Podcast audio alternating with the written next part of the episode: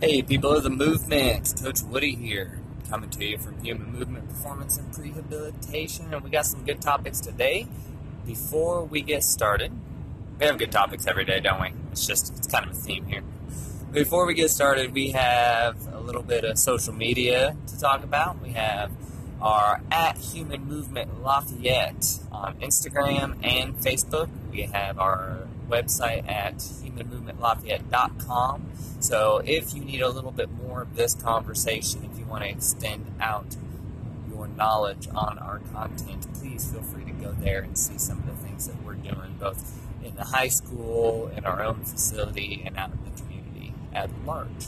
So today we're going to talk about this concept of stress in our lives, uh, the uncontrollables and the controllables, and this idea of inviting those things into our lives instead of waiting for them to be forced into our lives. So, a lot of our time in life is spent trying to find comfort, and that's reasonable. That's a reasonable thing to do because our body is constantly trying to stay in a similar state. It's called homeostasis.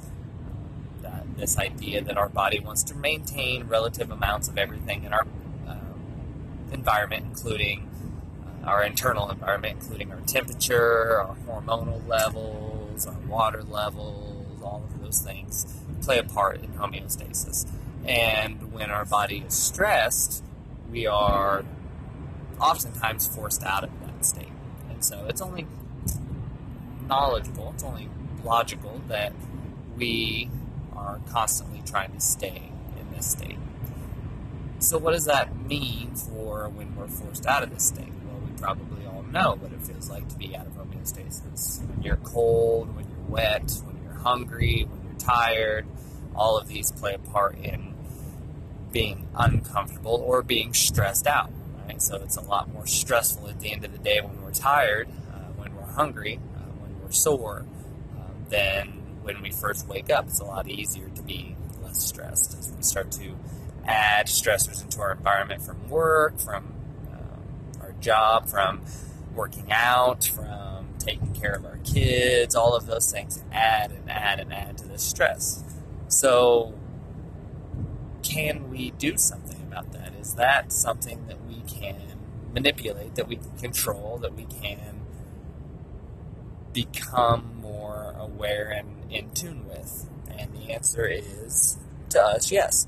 Now, we can't say that you can remove all stress from your life. Uh, that would be impossible because there's stressors each and every day. We cannot control our external environment.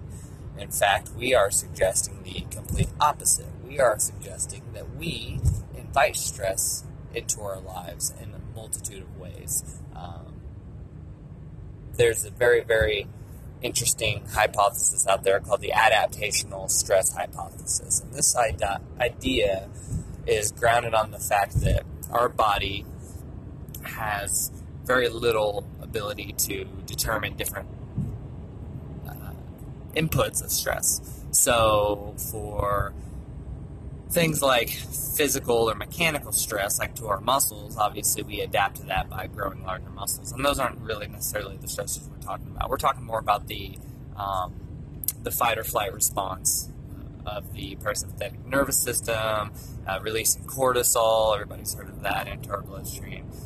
This idea that stress related from work and stress related from our kids making us crazy, and stress related from high levels of very intense exercise, all can lead to very similar responses in our body. Um, and the adaptational stress hypothesis is that we can utilize certain factors to help us adapt to these stressors. So, for instance, there's some studies out there that suggest that by working at higher level intensities in our exercise world, not only do we release those endorphins and uh, feel good about that exercise, not only do we see benefits physiologically as far as larger muscles, increased mitochondria, uh, better cardiovascular output, not only do we see those results, but we also see this ability to handle stressors better. And by that I mean that it takes much more levels of stressful environments or situations to cause us to respond in a stressful way.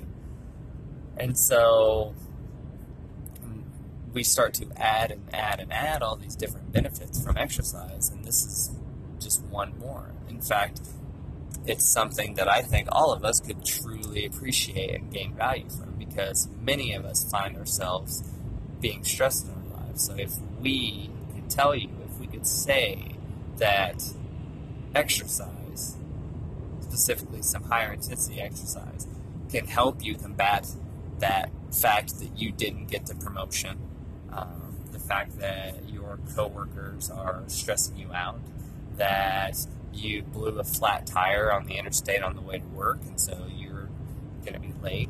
If we could, if we could show that those things didn't stress us out to the same level because of exercise-induced adaptational responses to stress, I think we all would be on board with that a little bit. so we believe truly that that is one facet of being able to reduce our stress and being able to cope with our stress because we can't reduce the stressful environment, but we can change how we adapt and how we react to it. Uh, so we also suggest these ideas, these concepts in the rest of your daily lives. So, for instance, how many times have we taken a cold shower. Seems like a very simple idea, but many of us would probably forego a shower at all if we found out that our hot, hot water heater was busted. Even worse, we would probably be extremely frustrated, and that could affect the rest of our entire day, just not being able to take a warm shower. So, how often do you actually invite that stress or that uh, negative situation into your life? What happens when the cold water does hit? What happens when your hot water heater does break down? Do you have the ability to adapt and say, well, I still have running water. I'll take a cold shower today? Or is that not even something that's within your mind frame to consider? And so, what are we suggesting? Are we suggesting you take cold showers once in a while? Absolutely, we are obviously to the extent that you can handle it. If you pass out in the shower because the water was just too cold, that's probably not a good idea. So maybe start off a little bit cooler. But the principle is the same. Do things in your life that you can control and that are hard and challenging so that when the uncontrollable hits, you are ready for them. Because we can't always be in control of our external environment, but we can be in control of how we react to it. And by doing things that are uncomfortable now, when we can choose to, it's going to make that that much easier when it can. So, what other ways can you do that? How can we apply this practice? As always, we look for ways to apply these general practices into our lives each and every week. So, why don't you take on that extra job at work that nobody else wants to do? why don't you add an extra play date to your schedule throughout the week that you maybe didn't do because you felt like you didn't have time? Why don't you force yourself to cook a meal in a way that you've never done before? Take a different route to work that you've never used before. Take the cold shower. Exercise a little harder push yourself a little longer. Do the things that are going to make you feel stressed out now in a controlled environment where you can say, hey, I'm stressed, and that's okay.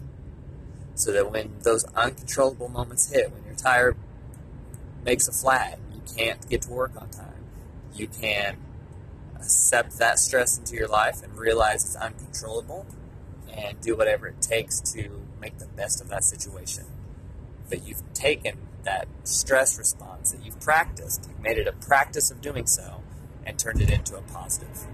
All right, guys, so get out there, test your stress levels, push yourself, do something controllable now so that when the uncontrollable hits, you're a little bit more ready for it. That's been Coach Woody from Human Movement. See you guys next week.